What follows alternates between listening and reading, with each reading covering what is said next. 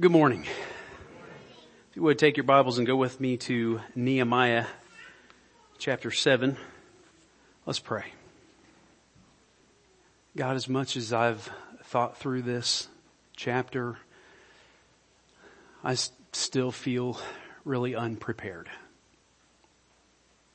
I know for a fact, Lord, that today there are people in this room that do not know you as Savior. I pray, I pray God that there would be today a great intersection between unregenerate hearts and your mighty Holy Spirit. And all of that coming from a text that doesn't seem like it'll preach. But I thank you for it. I thank you, Lord, for your word. So make us ready. Open ears and hearts to the gospel of your Son. And we pray these things in His name. Amen. Okay, so Nehemiah 7, um, beginning in verse 5. Uh, before we jump into the text today, I just want you to know that we are going to do, uh, we're gonna, we're gonna, we're gonna see the difficult union, the, the, the marriage of two unlikely partners uh, the first partner is is expository preaching, and the second partner is genealogy. uh, let me define those things so that we're all on the same page. Um, expositional preaching. Uh, the word exposition. I thought I'd be really creative and try to. Uh, I looked this up in the dictionary and uh, wow you with some definition and and it just really humbled me because the word exposition just has it's mostly the word expose. Like okay so uh, exposure or exposing something in fact the definition is to expose something hidden. So in other words we're going to take things that are not normally seen and we're going to bring them to light. That's expositional preaching. We are committed to that at Ramsey Creek. Uh, every word of scripture is inspired by God. Every, every word that is inspired by God has meaning for believers. Expositional preaching forces us to look at the chapter we're going to look at today. Expositional preaching makes us, makes the congregation better students of the Word. Because we have to look at passages we would just rather not look at. Genealogy, again, thought I'd be really, really creative and come up, you know, look for a definition that was wowing. And, uh, again, I, am humbled because the prefix in genealogy is the same word as Genesis. Beginnings. It's not complicated stuff, is it? So genealogy is just simply the, the study of origins. Where did we come from? Um, who, do, who, who are our, who, who did we descend from? Um, so we, most of us, find this dreadfully boring because uh, it has nothing to do with what we're going to eat for lunch. So, yet it's here in Nehemiah chapter 7. So we're going to take today, we're going to take a God-centered form of preaching, expositional preaching, and we're going to wed it to a man-centered chapter in the Bible. And of course, God is the, the main character, but this is all a humongous list of names. So, um, so uh, a couple of things to um, mention before we begin reading this. Uh, we have moms in the room that are uh, on the verge of having babies. I just want to encourage you as we read. This is a great baby name chapter. It just is. So um, as you listen along, you know maybe maybe try to consider helping some of these moms with some of these names. I'm going with Bakbuk. That's in this chapter, Back. Can you imagine naming a boy Bakbuk? That's awesome. Also, um, I just want to to to um, to put a plug in for Pastor Rod. Um, the last time I preached, I preached Psalm 119. And today I'm preaching a genealogy. And I just want you to know that Pastor Rod is not a chicken. Um, he's not telling me, Jason, I don't, I don't want to preach these hard texts. You do it. Okay. I'm volunteering to, to do these and uh, I'm, I like, and I know it's weird, but I, I, I like going through hard texts. And so, uh, that's what we're doing today. Um, don't think poorly of Rod. Alright, so, um, Nehemiah 7, beginning in verse 5, all the way to the end of the chapter. So here we go. Then my God put it into my heart to assemble the nobles and the officials and the people to be enrolled by genealogy. And I found the book of the genealogy of those who came up at the first, and I found written in it, these were the people of the province who came up out of the captivity of those exiles whom Nebuchadnezzar, the king of Babylon, had carried into exile. They returned to Jerusalem and Judah, each to his town. They came with Zerubbabel, Jeshua, Nehemiah, Azariah, Rehemiah, Naamani, Mordecai, Bilshan, Mispereth, Bigvai, Nahum, and Baana. The, the number of the men of the people of Israel, the sons of Paros, 2,172, the sons of Shephatiah, 372, the sons of Era, 652, the sons of Pahath Moab, namely the sons of Jeshua and Joab, 2,818, the sons of Elam, 1,254. The sons of Zattu, 845. The sons of Zaccai, 760. The sons of Binnui, 648. The sons of Babai, 628. The sons of Azgad, 2,322. Uh, the sons of Ad- Adonikam, 667. The sons of Bigvai, 2067. The sons of Adin, 655. The sons of Adar, namely of Hezekiah, 98. The sons of Hashem, 328 the sons of Bezai, 324, the sons of Hariph, 112, the sons of Gibeon, 95, the men of Bethlehem, and uh, I, I, had to pencil in a little here. Is it Natophah? I hope. Uh, 188. The men of Anathoth, 128. The men of Beth Azmaveth, 42. The men of Kiriath Jearim, Jephirah and Beeroth, 743. The men of Ramah and Geba, 621. The men of Michmas, 122. The men of Bethel and Ai, 123. The men of the other Nebo, 52. The sons of the other Elam, 1254. The sons of Haram, 320. The sons of Jericho, 345. The sons of Lod, Hadid, and Ono, 721. 721. The sons of Sanea, 3930 the priests, the son of Jedaiah, namely the house of Jeshua, 973, the sons of Immer, 1052, the sons of Pashur, 1247, the sons of Haram, 1017 the Levites, the sons of Jeshua, namely Kadmiel of the sons of Hodeva, 74, the singers, the sons of Asaph, 148, the gatekeepers, the sons of Shallum, the sons of Adar, the sons of Talmon, the sons of Akub, the sons of Hatita, the sons of Shobai, 138, the temple servants, the sons of Ziha, the sons of Hasupha, the sons of Tabbaoth, the sons of Keros, the sons of Sia, the sons of Paddan, the sons of Labana, the sons of Hagaba, the sons of Shalmai, the sons of Hanan, the sons of Gedel, the sons of Gehar. Uh, that sounds like Garrett, kind of. Garrett just thought of, you know.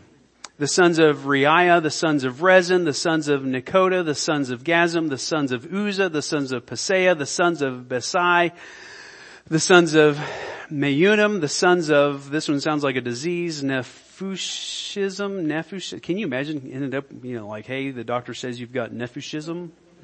Nephu, Neph, Nephushim, I think is how, anyway, sorry. Uh, the sons of Bakbuk, there it is, Bakbuk, Bakbuk, that's it. That's, I like that one right there. It's good. Write that down.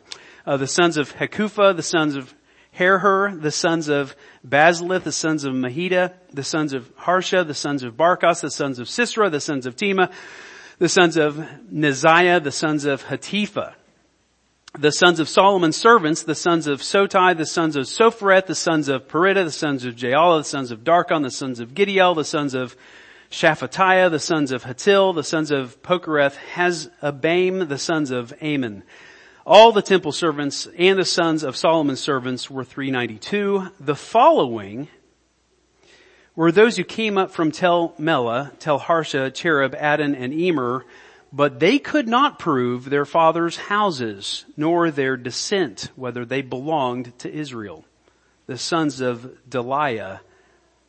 Notice next, the sons of Tobiah the sons of Nekoda, 642. Did you guys catch that? Now, here's the deal. Let me, let me pause for a second. This is, uh, this is a freebie, okay? Who is Tobiah?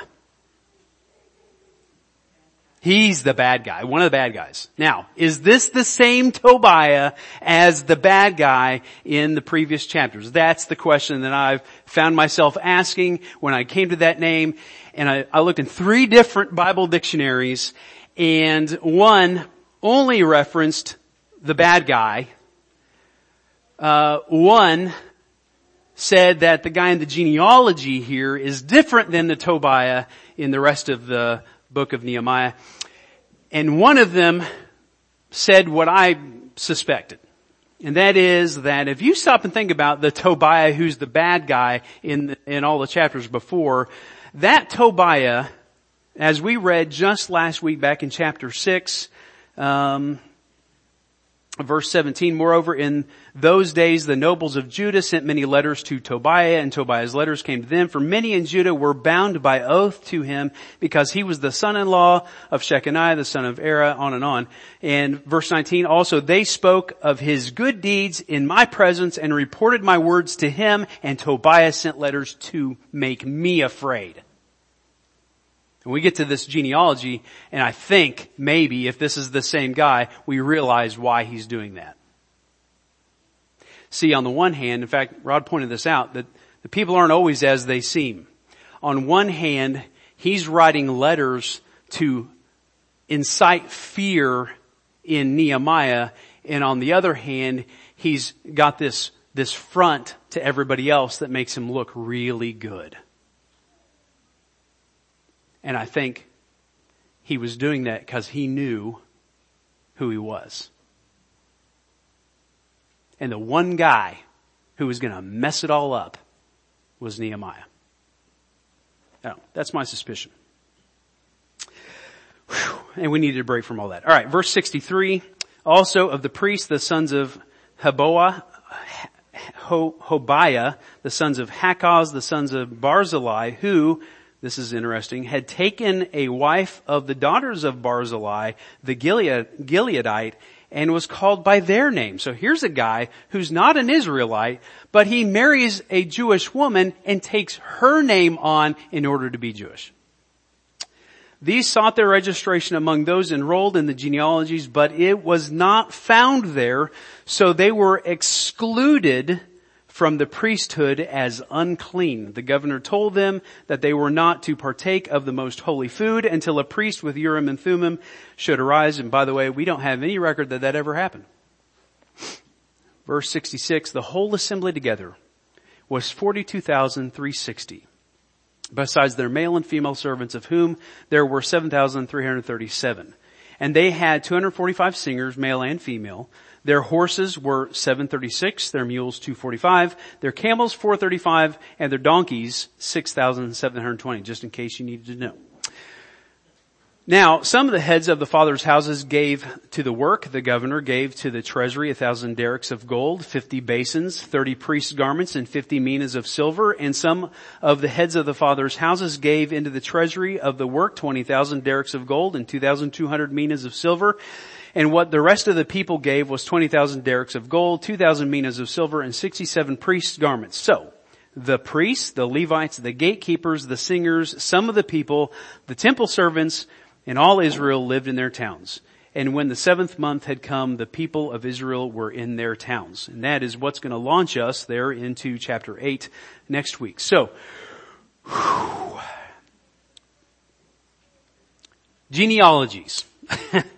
uh, let me make a few points and then we're going to dive into this um, more deeply. So, first, genealogies bridge books of the Bible. Genealogies are like links in a chain. Okay? So if you notice actually at the beginning of, of this genealogy, or I'm sorry, in verse 5 here, uh, the middle of verse 5, and I found the book of the genealogy of those who came up at the first, and I found written in it, and then he proceeds to basically quote this genealogy. So this, this genealogy that, that is here is connected to the, the exile you guys remember the, the timeline here? Uh, 586, Nebuchadnezzar, really bad king, comes in with his army. He takes over Judah and he takes over the city of Jerusalem and he disperses the people out. But they have a record. This is the record, um, one of many actually of their of, of their genealogy. So, so what's happening in Nehemiah a hundred plus years later is now being connected back to what happened in 586 BC. Who was one of the major prophets during that period of time when, when the Babylonian army came in? Anybody know? He was a major prophet. That narrows it down to four. Jeremiah. Jeremiah interacted with, uh, actually I don't know the name. Uh, his, J- Jeremiah's, a lot, several of his prophecies were pointed directly at the king of Judah at that time.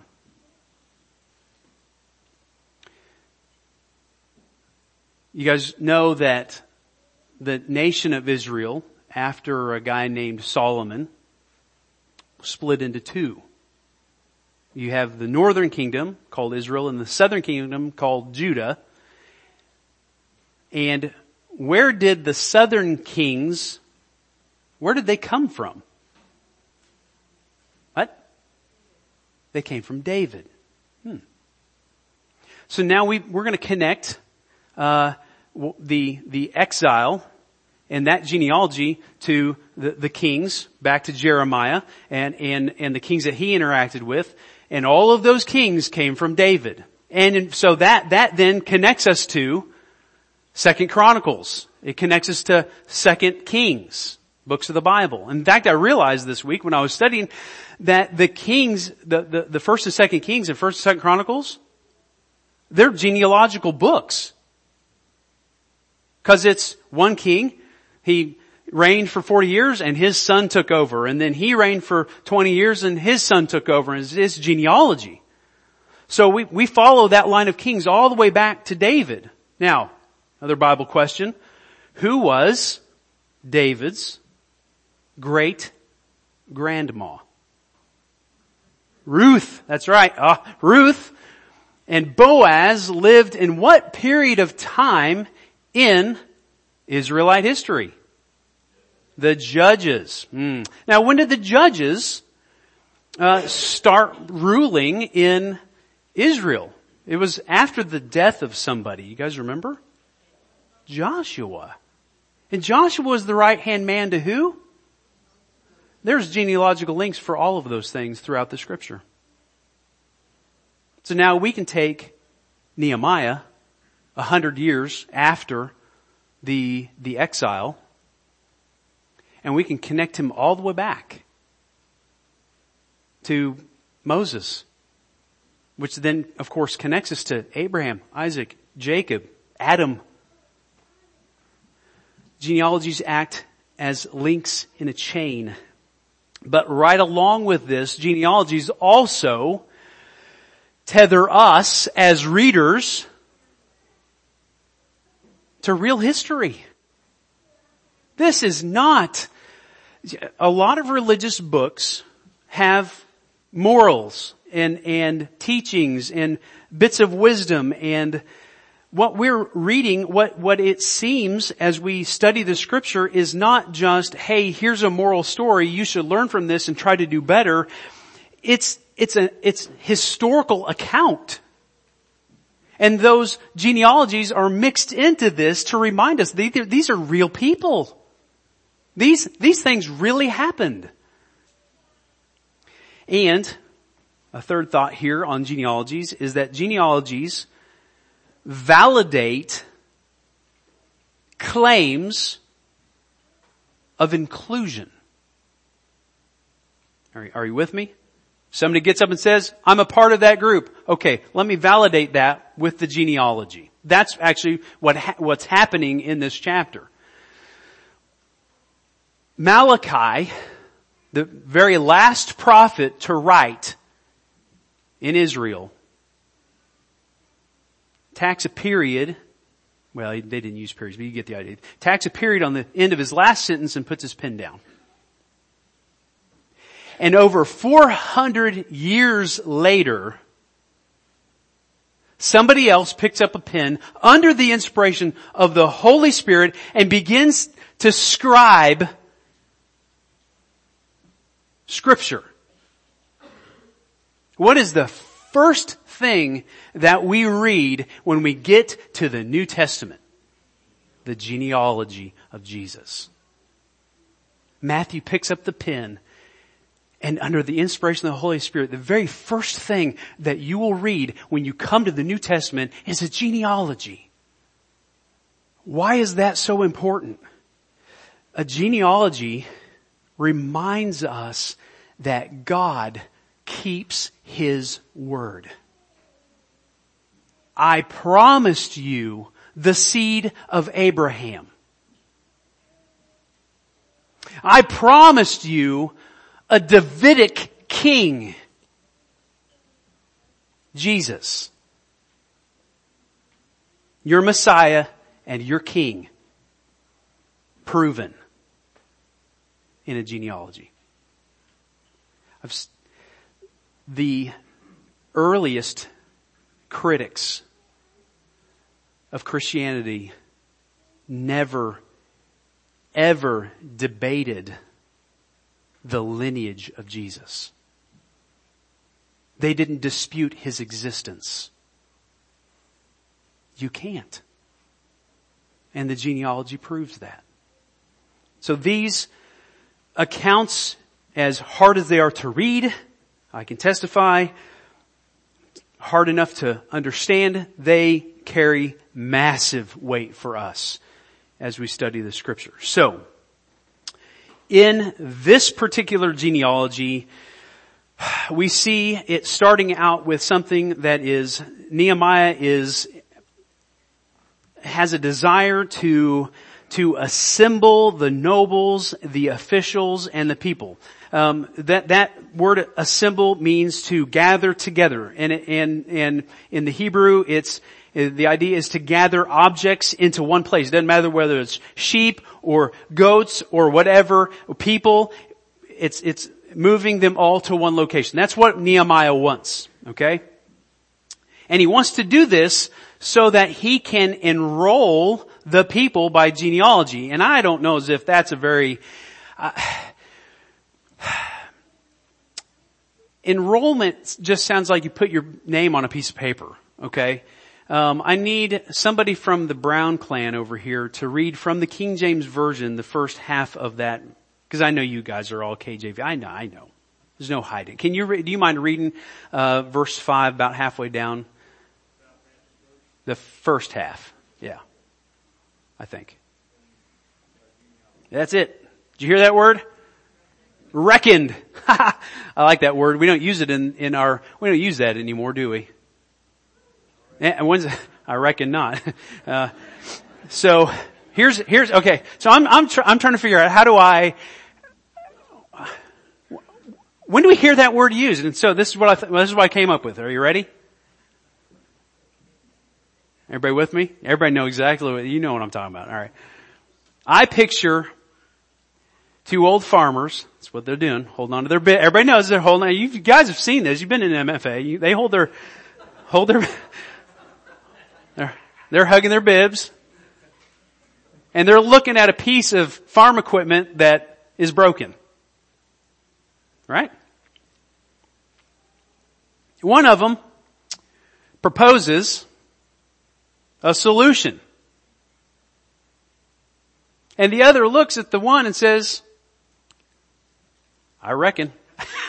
that's, that's, like when I think of that word, that's, that's what comes to mind. And, and what, so from the floor, what in the world does that farmer mean when he says, I reckon? Yeah, I think so. That's, that's gotta be the solution, right? So he is, so that word, that carries with it the, it's not just, uh, I don't, I just, I'm, I'm, enrollment just doesn't, to me, reckon makes sense. He's, he's, he's reckoning the people to the genealogy. He's, he's trying to settle the account.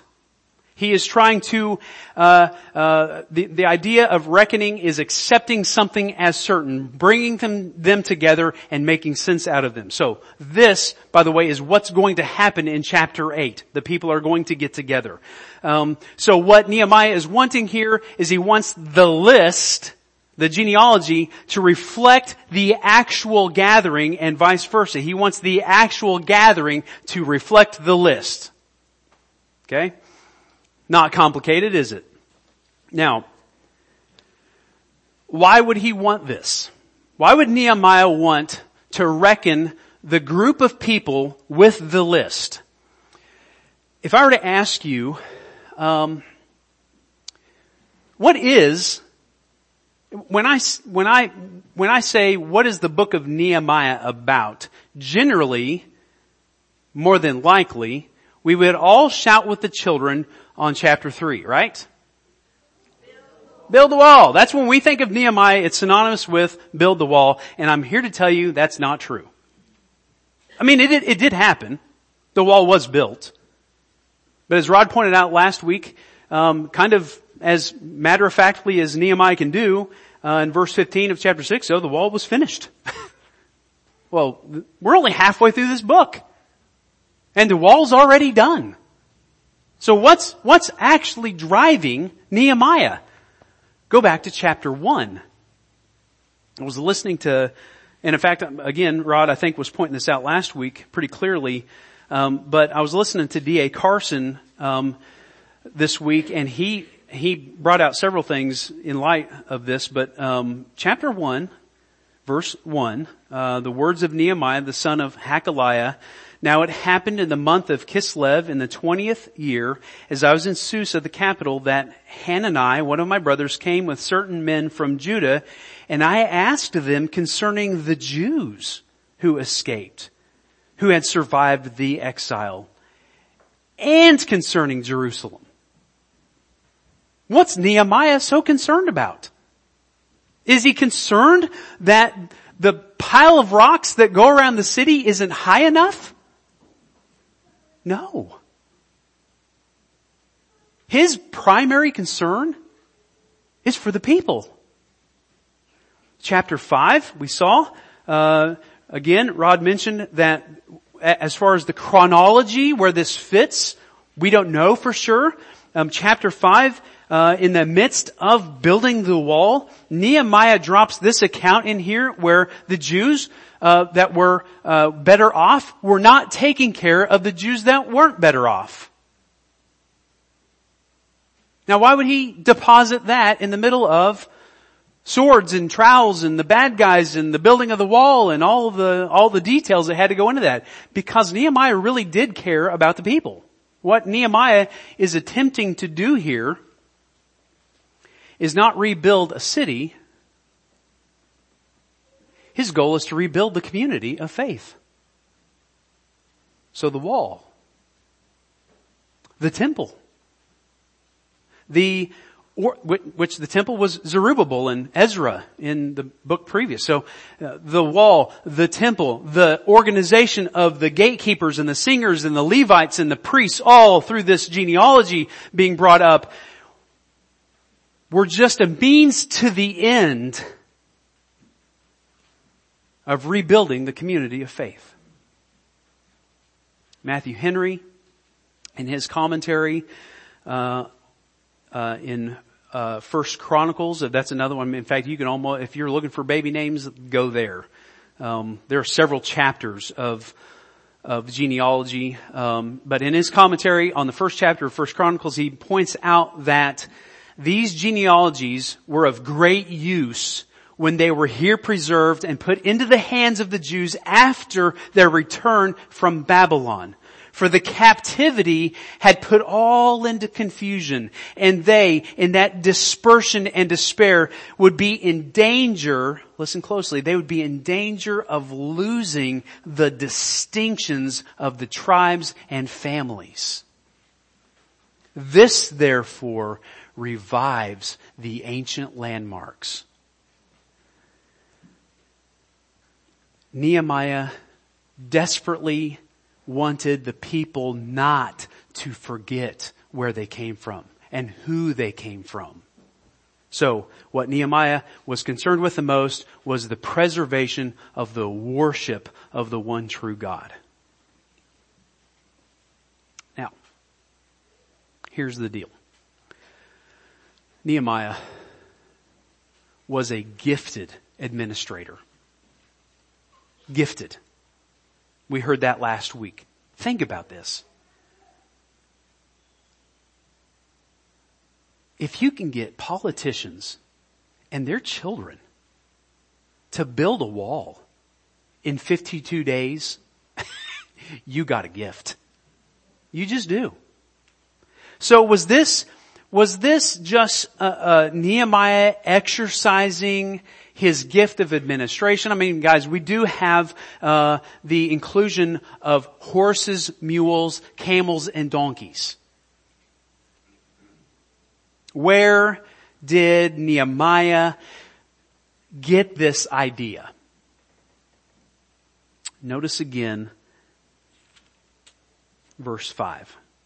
Then my God put it into my heart to assemble the nobles and the officials and the people to be enrolled by genealogy. This whole notion of reconciling the current group of people with the list and the list being current with the people was God's idea. Now, that leads to another question. Why in the world would God be so interested in a genealogical list? Why would God be interested in keeping tabs on who is and who isn't part of the group? The answer is found in 61 through 65, mostly 64. Listen to that verse again. These sought their registration among those enrolled in the genealogies, but it was not found there, so they were excluded from the priesthood as unclean. So, um, the reason why Nehemiah was interested in this was because God was interested in this, and the reason God was interested in this was because God cares about inclusion and exclusion from His people. Who belongs, who doesn't belong. By the way, this is not God being mean. We have a, an, an answer for this in 64. They, again, they sought their registration among those enrolled in, in the genealogies, but it was not found there, so they were excluded from the priesthood as unclean. God cares, as it's reflected here, in the purity of the congregation. Of course, that reflects on us that God cares about the purity of the church. The church is an organism before it's an organization. I mean, there is organization necessary, but we're a living, breathing thing. And when you take something that's living and breathing, and you introduce something that's unhealthy, then that's going to reflect in the body. Or if the body, uh, something from inside the body comes up uh, as a disease, it needs to be removed for the sake of the body. I mean, you don't want to, you don't want to hang out with cancer for very long. It's not going to go well for you. The church is a body. It's not a business. Now, that's the quick answer. That, that, that's maybe the easy answer. But the reality is we need to probe a little bit deeper on why this is so important to God. And, and to answer that question, we really need to consider the character of God. So,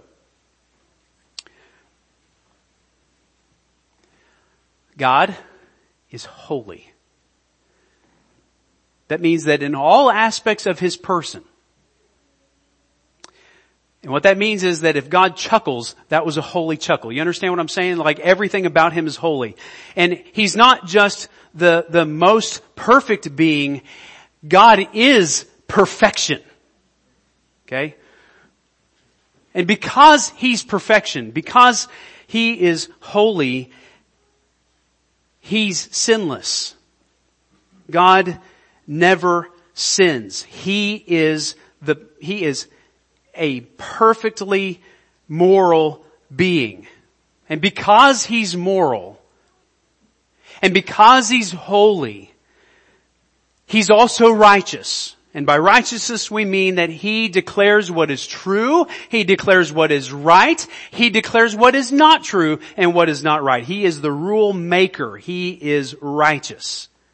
But, He's not just the declarer. He's not only the declarer of what is right and true, He is, based on holiness and righteousness, He is just. So he doesn't just talk about righteousness, he acts on righteousness. If God did not execute justice, then he would not be a moral being. And therefore, he would not be God. God must by his nature act on what is right.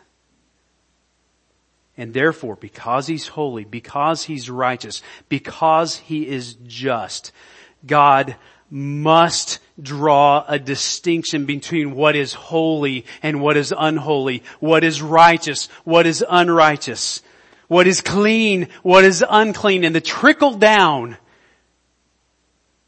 is for us. Are we holy or are we unholy? Are we righteous or are we unrighteous? Are we clean or are we unclean? Are we His or are we not? The problem is that we're guilty of sin. And God is holy.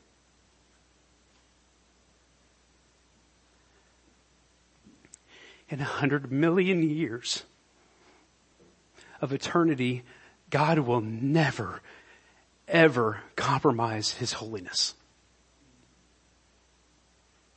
And there's not a person here that can ever undo what we've done. You can't ever go back you have broken the law of God and there's no redos and no mulligans and no do-overs. You, it's, it's done. And you all know exactly what I'm talking about. Even if nobody else in this room has any idea, you know full well you can't go back.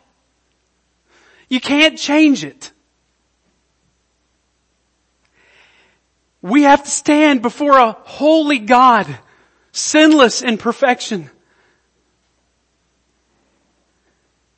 So how in the world does a wicked person and holy God reckon with one another? Here's how. God moves.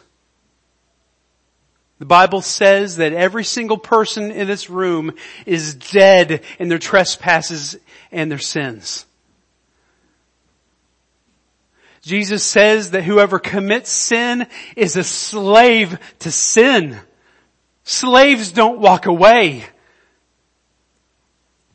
So God takes the initiative. God grants His own righteousness to those who come to Him by faith. Those who belong are those who, to borrow Martin Luther's phrase, are granted alien righteousness. That is a righteousness that is not your own. It was given to you. For he made him who knew no sin to be sin for us that we might become the righteousness of God in Him. Jesus died in your place as a substitute sinner. And even though He had never sinned, His death satisfied the justice of God and the wrath of God. And now you, by faith, are declared holy. You are righteous. You, the one who has things in your past that you know you can't undo, and you are now holy before the holy God. You are in, not out. Nehemiah's exclusion of those who claimed Jewish roots but were not actually Jews reflects the heart of God. Almost done. Application. Hmm. Number one. Never, never underestimate the written record. I'm going to say one sentence and then I'm going to build on that sentence. So here we go. Everything we need to know about Jesus is preserved in the written record. Everything we need to know about Jesus in order to be saved is preserved in the written record. Everything we need to know about Jesus in order to be saved and actually know we are saved is preserved in the written record. Now Jesus did many other signs in the presence of the disciples which are not written in this book, but these are written so that you may believe that Jesus is the Christ, the Son of God, and that by believing you may have life in His name. Never underestimate the written record same author, I write these things to you who believe in the name of the Son of God that you may know that you have eternal life. A Christianity divorced from the Bible is not Christianity. It's not. Second,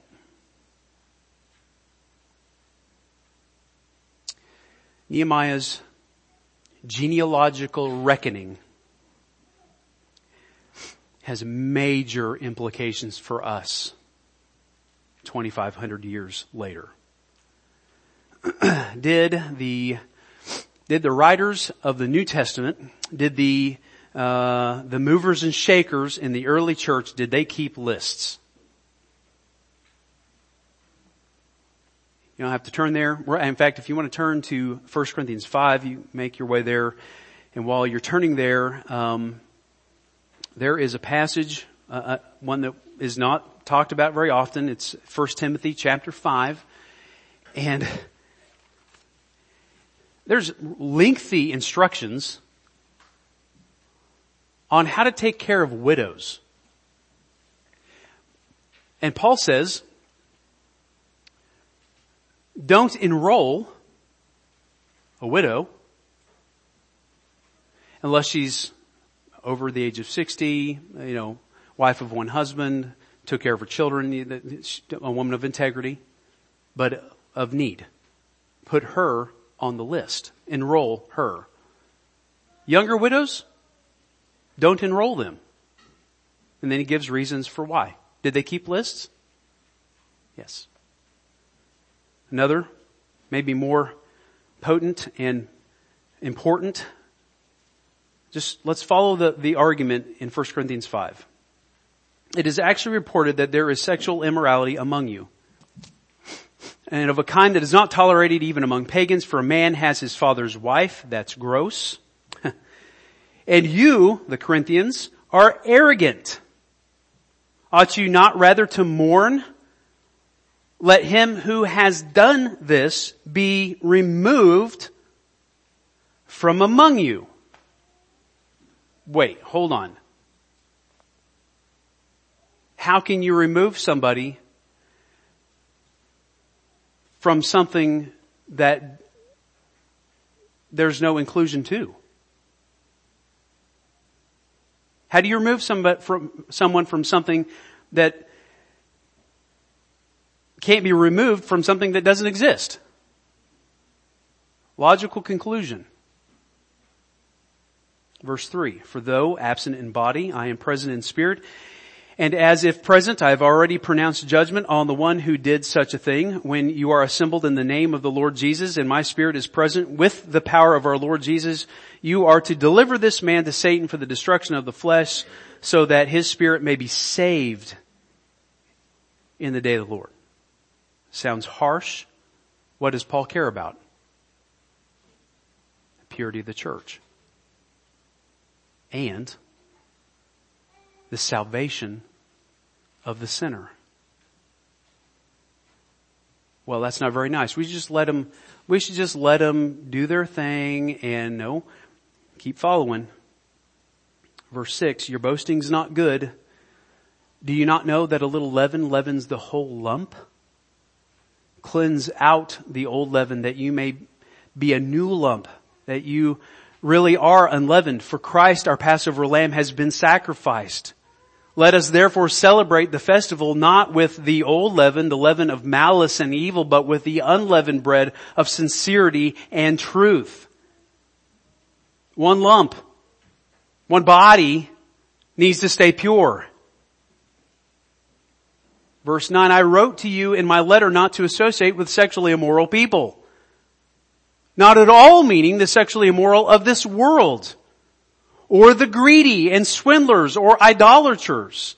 Since then you would need to go out of the world. You, you know what? There's a, there's been a lot of people in Christian history who think that being, that living a hermit lifestyle and going living on a mountain away from all of this ungodliness is the right thing to do. And the answer is no, that's not right.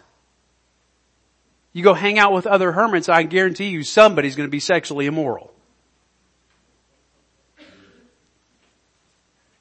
Verse 11, but now I am writing to you not to associate with anyone who bears the name of brother if he's guilty of sexual immorality or greed or is an idolater, reviler, drunkard, or swindler, not even to eat with such a one. And that's, that's not just a meal. That's, we're talking about, for, for Paul, that was almost always a reference to the Lord's Supper.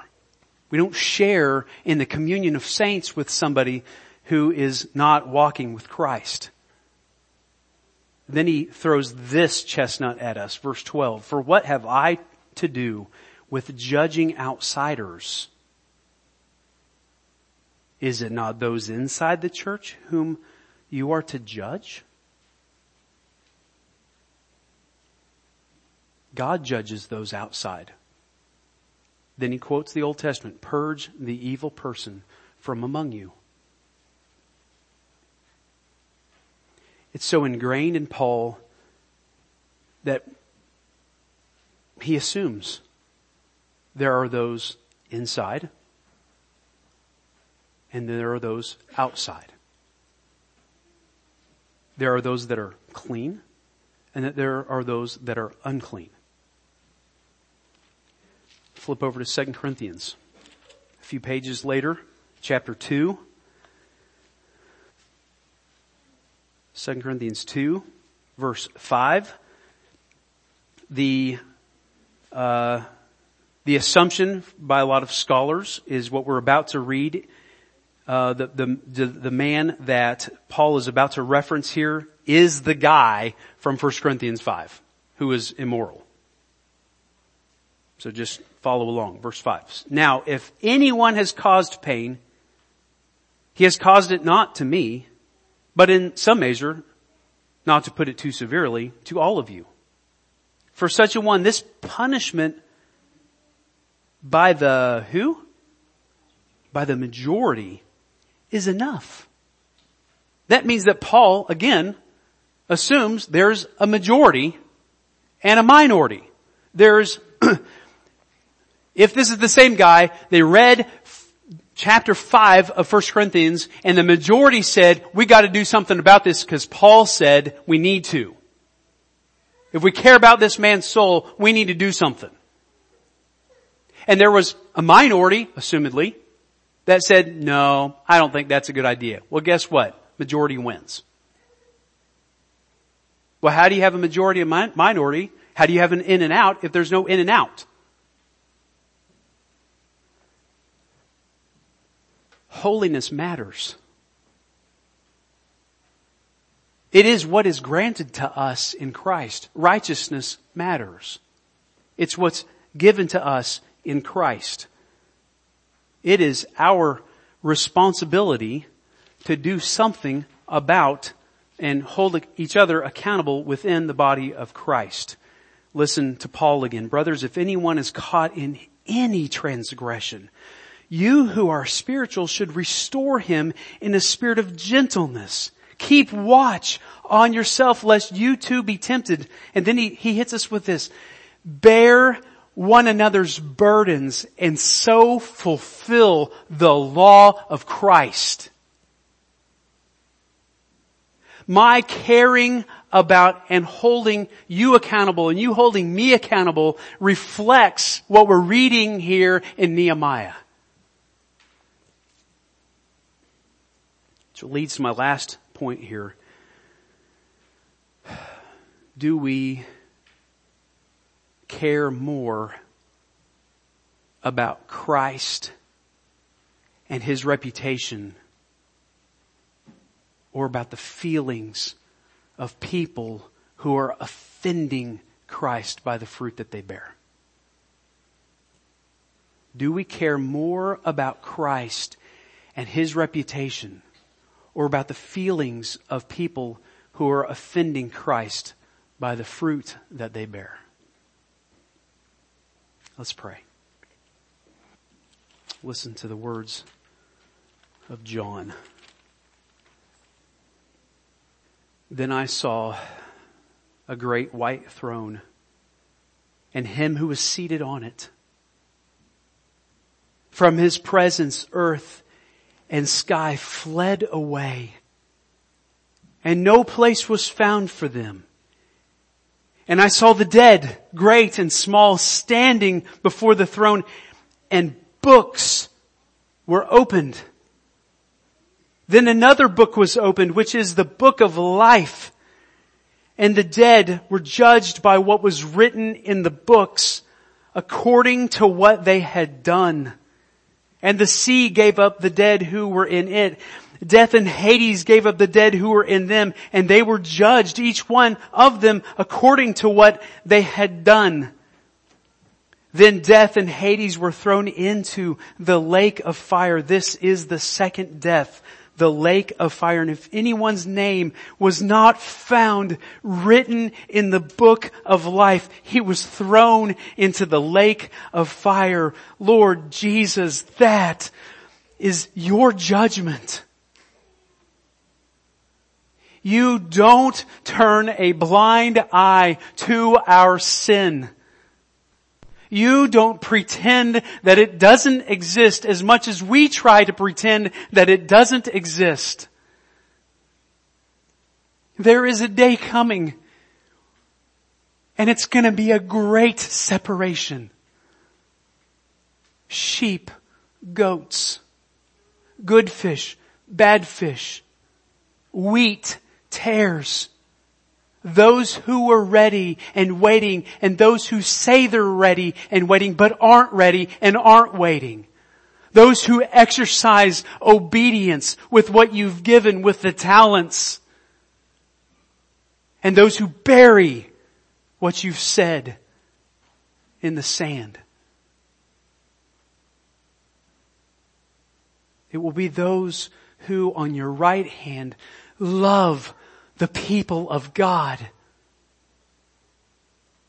who will enter into your joy and those on the left who just never had time and didn't pay any attention. Lord, when did we see you in need? You didn't do it to my brothers. Depart from me.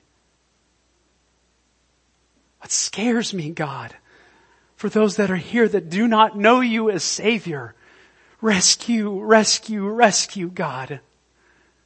Take out the heart of stone, put in the heart of flesh.